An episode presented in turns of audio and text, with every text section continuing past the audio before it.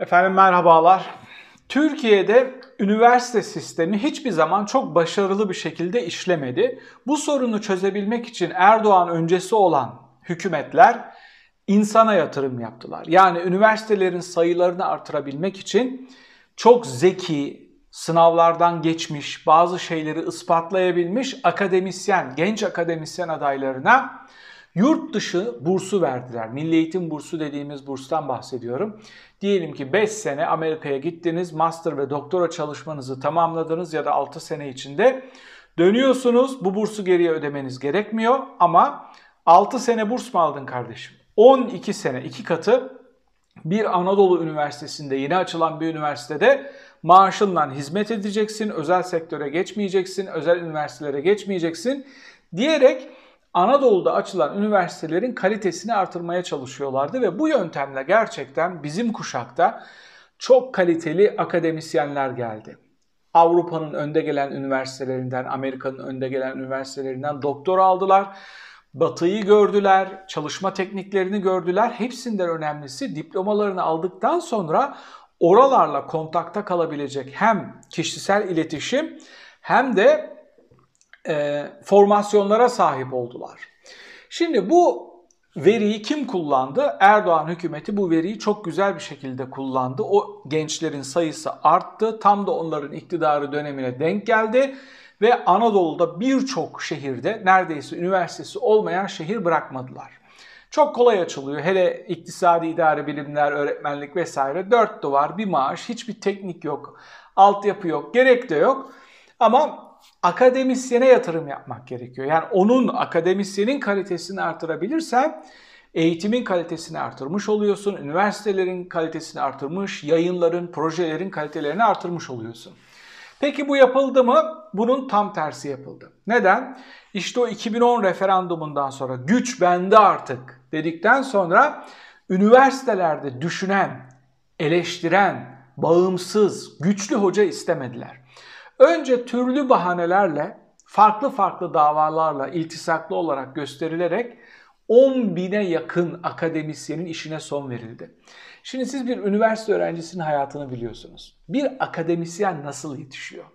Onların dil öğrenmesi, tez yazması, makaleler yayınlaması, ders vermesi yılların yatırımı, yılların birikimlerini sırf ideolojik sahiplerle çöpe attılar. Çok kaliteli akademisyenleri kapının önüne koydular. Barış imzacısı dediler, FETÖ'cü dediler, işte sağcı, solcu, Kürtçü. 40 tane kulp takarak üniversiteyi ak akademisyenlere teslim etmek üzere boşalttılar. Peki bu yeterli oldu mu? Yeterli olmadı. Neden yeterli olmadı? Çünkü ak akademisyenlerin İngilizcesi yok. Yurt dışı görmemişler. Yurt dışı doktoraları uyduruk yerlerden. Bunlar için gittiler. Doktora yapabilmeleri için, doçent olabilmeleri için dil sınavının seviyesini düşürdüler. Dil sınavının seviyesi yani bizim dönemimizde master öğrencisi alırken talep ettiğimiz dil sınavı seviyelerini doçent olacak olan akademisyenlerden talep etmeye başladılar. Yani kaliteyi aşağıya çekelim. Mevcut kadroları ak akademisyenlerle dolduralım. Kalite önemli değil. Önemli olan bunların saraya biat etmesi, çıkıp eleştiri yapmaması, yayın yapamıyormuş, ders veremiyormuş umurlarında değil. En ufak zaten onlar için büyük bir nimet. Düşünsene işte bir lise öğretmeni olacakken sana partiden bir piyango vuruyor, doçent oluyorsun. Yetti mi bu? Bu da yetmedi. Baktılar ki bu çocukları böyle ittire ittire doktora yaptırıyoruz, bir yerlere getirtiyoruz ama doçentlik sınavını geçemiyorlar. Doçentlik sınavlarında işte 5 tane profesör geliyor, işte 2 saate yakın sizi mülakat yapıyorlar. Önce eserlerden geçmeniz gerekiyor. Oraya gelebilmeniz için. Eserlerden belli bir puana ulaşmış olmanız gerekiyor. Yani kaç farklı dilde yayın yaptın, SSCI indeksli dergilerde yayın yapabildin mi, kaç puan topladın, ahbap çavuş dergilerinde mi yaptın yayınları yoksa uluslararası karşılığı olan ve impact faktörü olan dergilerde yayın yapabildin mi? Bu aşamayı geçtikten sonra doçentlik mülakatına geliyorsun ve 5 tane profesörle birlikte 2 saate yakın onlar alanınla alakalı sana sorular soruyorlar. Sen bildiklerini cevaplıyorsun. Bilemediklerinde işte buralarda kendimi geliştirmem gerekiyor. Buralarda biraz zayıf olabilirim diye itirafta bulunmak zorunda kalıyorsun. Bu da ayrı bir çalışma temposu. Yani doçentlik sınavında bir kere o 5 akademisyenin, profesörün ilgi alanına da çalışman gerekiyor. Çünkü genelde insanlar kendi güçlü olduğu yerlerden ve ilgi alanlarından da soru soruyorlar. Hummalı çalışman devam ediyor o ana kadar. Bunu da kaldırdılar. Baktılar ki geçe, geçilemiyor. Dediler ki işte doçentlik puanını tutturdun mu mülakat falan yok. Geçtin karşıya doçentsin. Bitti.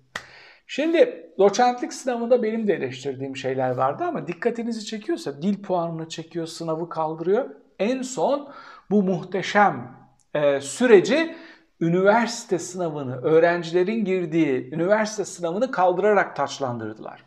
Bu mantıklı bir şey mi? Çok mantıklı. Neden? Şimdi böyle bir üniversiteye akademisyenlerin hiçbir şeye takılmadan, hiçbir emek sarf etmeden doçent, profesör olduğu, titil alabildiği bir süreçte üniversiteye girerken öğrencilerin hırpalanması, onların puan elde etmesi, taban puana ulaşması, işte 3 tane matematik, 5 tane Türkçe yapabiliyor olması şeydi, e, kul hakkıydı. Onlara zulümdü. Dolayısıyla bunu da kaldırdılar ve örtüştürdüler. Yani neydi? Eşitlik sağladılar. Kalitelisizlikte, cehalette eşitlik sağlamış oldular. Bakın AKP'nin de eşitlik sağlayabildiği yerler varmış. Tüm bunları size niye anlattım? Tüm bunları size anlatma sebebim aslında bu çarkın iflas edişini göstermek değil. Sizlere göstermeye çalıştığım şey şu. Tablo bundan ibaret. Bu adamların kaliteye, eğitime yatırım yapmak gibi bir derdi yok. Her şey tüm kurumların içini boşalttıkları gibi üniversitenin, akademinin de içini boşalttılar ve sizlere sunabildikleri şey bundan ibaret. Çocuğunuz bu üniversitelere girdikten sonra, daha doğrusu çıktıktan sonra birkaç üniversite hariç ama gerçekten birkaç, belki 5 tane, 6 tane üniversite hariç oraya girmişler, çıkmışlar. Sadece bir diplomalar olmuş olacak. Ama neyi kaybedecekler biliyor musun? Adı sana duyulmamış bir üniversiteye hemen hemen hiçbir puan tutturmadan giren bir çocuk partili torpili olduğu için gidecek, kaymakam olacak, vali olacak, yönetici olacak. Sizin zehir gibi zeki çocuklarınızın şansı varsa asgari ücretle kadrolu bir iş bulabilmişlerse dil bilmeyen, cahil, bir işte parti referansıyla gelmiş birisi orada onların başına yönetici olacak. Kurulan sistem tepeden tırnağa tüm farklı kurumlarda olan sistemi üniversiteye yansıtmış oldular. Benim size tavsiyem şu. Özel üniversiteye vesaireye çocuklarınızı gönderip gerçekten boşa para harcayana kadar ya meslek lisesine gönderin, meslek sahibi olsun. Bir teknik lisede iki sene gidebiliyorsa yurt dışında bir teknik okulda üstüne eğitim alsın. Kendi meslek bir mesleği olsun, diploması değil. Ve hayatın içinde kendi işini kurup yürüyebilsin. Ya da gerçekten eğitime yatırım yapabilecek kadar imkanınız varsa çocuğunuzu mutlaka yurt dışına gönderin. Yurt dışı görsün, dil öğrensin, oradan bir diplomayla geri gelsin. Yarışa başladığında emin olun herkesin önünde. Çünkü bu saydığım şeyler devlette bu tür torpiller olacaktır ama e, özel sektörde dil bilen, Avrupa bilen, oralardaki kontakları hızlı bir şekilde mobilize eden, hatta oralarda oturumu, sınırsız oturumu olan gençlerin mesleki karşılıkları çok daha yüksek olacaktır. Bu hayat tecrübesinden ve dersinden sonra bir insider olarak yani Türkiye'deki üniversitelerde 10 yılın üstünde ders verdim. Orada hocalık yaptım, emek sarf ettim, projeler yaptım. Ee, öğrencinin hakkını vermeye çalıştım. Bu tabloyu izlediğimde gerçekten eski öğrencilerim gözlerimin önüne geliyor ve onların yerine gelecek olan gençlere yürekten acıyorum. Sizin için yapabileceğim tek şey bu öneri. Peki 10 gençten 7'sinin ülkeyi terk etme hayali kurduğu bir ülkeden bahsediyoruz. Burada muhalefet neler yapıyor? Ve birkaç tane farklı istatistik ve anket çalışmasıyla partilerin oy oranlarını açıklamayacağım. Artık o e, kısmen sıkıcı olmaya başladı. Neden? Çünkü statik gidiyor siyaset. Siz de fark etmişsinizdir. Gündem uyutuyor. Onun için partilerin oy oranları da değişmiyor. Farklı şirketlerin yaptıkları, güvenilir farklı şirketlerin yaptıkları anketler birbirlerine çok yakın çıkıyor. Bir pat durumu var siyasette. Ama muhalefet netice almaya başlıyor. Bakın Kemal Kılıçdaroğlu işte evinden yaptığı yayınlardan bir tanesinde bir şeyi deşifre etmişti. Bir ihale iptal edilmiş, açıktan işte bilmem kaç milyar farklı bir firmaya verilmiş. Aynı ihale çok daha büyük bir rakamla nasıl pas edilmişi anlatmıştı. Ne yaptılar? Bu ihale e, Yenişehir Osmaneli Yüksek Standartlı Demiryolu projesindeymiş. Tekrar iptal edilmiş ve oranın kamulaştırılması gündeme gelmiş. Demek ki bakın muhalefete bürokratlar veri taşıdığında, pasladığında onların bir Twitter hesabından yaptıkları açıklama bile siyasetin yönünü değiştirebiliyor. Neden? Çünkü sınırlara dayandılar.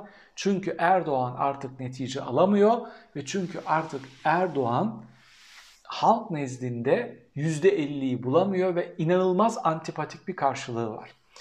Araya Araştırma Şirketi'nin yaptığı bir veriyi açıklayacağım. Cumhurbaşkanı Recep Tayyip Erdoğan ile alakalı kanaatiniz nedir diye sormuşlar. %54.5 olumsuz, %39.5'i olumlu, %6'sı da fikrim yok demiş.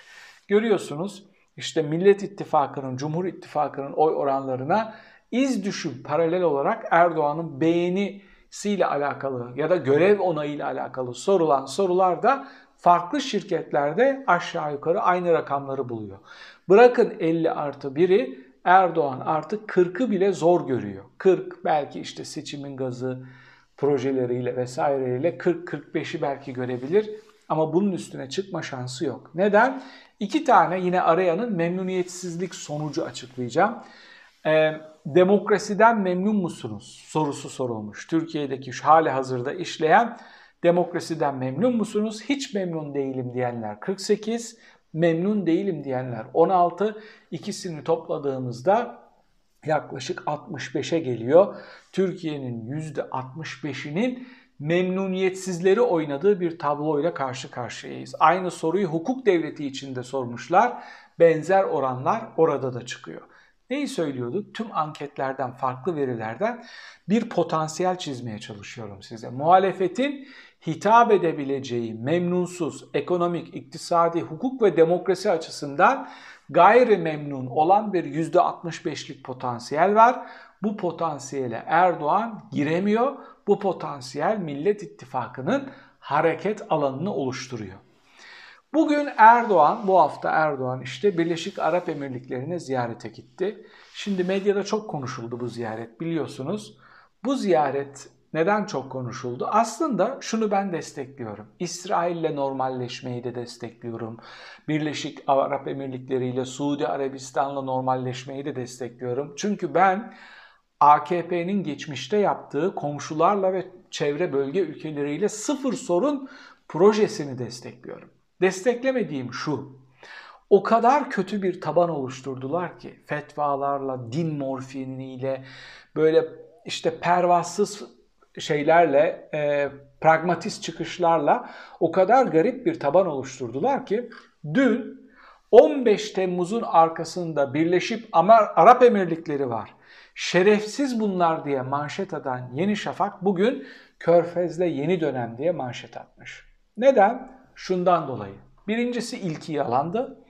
İkincisi de şu, meteleye kurşun atıyorlar. Yani Körfez ülkelerinde büyük paralar var onlara yok pahasına içerideki şirketleri satıp rant alanlarını devredip kısa dönemde nakit bulup çarkları işletmeye çalışıyorlar. Bunu yandaş medyada itiraf ediyor. Ama buradan çıkartmamız gereken en dramatik sonuç şu. Bir konuda şimdi biz eleştiriyoruz diyelim değil mi? Bir konuda çıkıp eleştiriyorsun. Medya ayağa kalkıyor. Senin manşet yapıyorlar işte aleyhinde şucu bucu diye hakaret ediyorlar. Sonra bir bakıyorsun Erdoğan dönüyor. Sezen Aksu olayında olduğu gibi dönüyor. Diyor ki evet Birleşik Arap Emirlikleri'ne gidilecek, orayla normalleşilecek. Para ihtiyacımız var. Pat! Hepsi kişiliksiz, itibarsız, izzetsiz, haysiyetsiz bir şekilde dün söylediklerini yutabiliyorlar ertesi gün farklı bir şey olup aynı noktaya tekrar dönebiliyorlar. Geldiğimiz nokta şu. Politik doğruculuk diye bir şey var artık Türkiye'de. Yani bir şeyin doğru olması ve işte ülke çıkarına için güzel, iyi olması yetmiyor. Sarayın çıkarıyla örtüşmesi, Erdoğan'ın çıkarlarıyla örtüşmesi, onun gündemiyle örtüşmesi gerekiyor. Bu tablodan başarı hikayesi çıkması artık imkansız. Bu tablodan sadece bir grubun, imtiyazlı bir grubun çıkarları e, savunulabilir ve saadet zinciri gibi yukarıdaki muhafazakarların çok kazandığı, aşağıdakileri ulufe dağıtarak aşağıya gittikçe o AKP sofrasından düşen kırıntıların sayısı azalacak ama bir paylaşım içinde yollarına devam edecekler. Bu tablonun durdurulması, ivedilikle durdurulması gerekiyor. Üniversitesinden dış politikasına, ekonomisinden enerji politikalarına kadar iflas etmiş bir tablonun sürdürülme şansı yok. Bir sonraki yayında tekrar birlikte olmak üzere efendim. Hoşçakalın.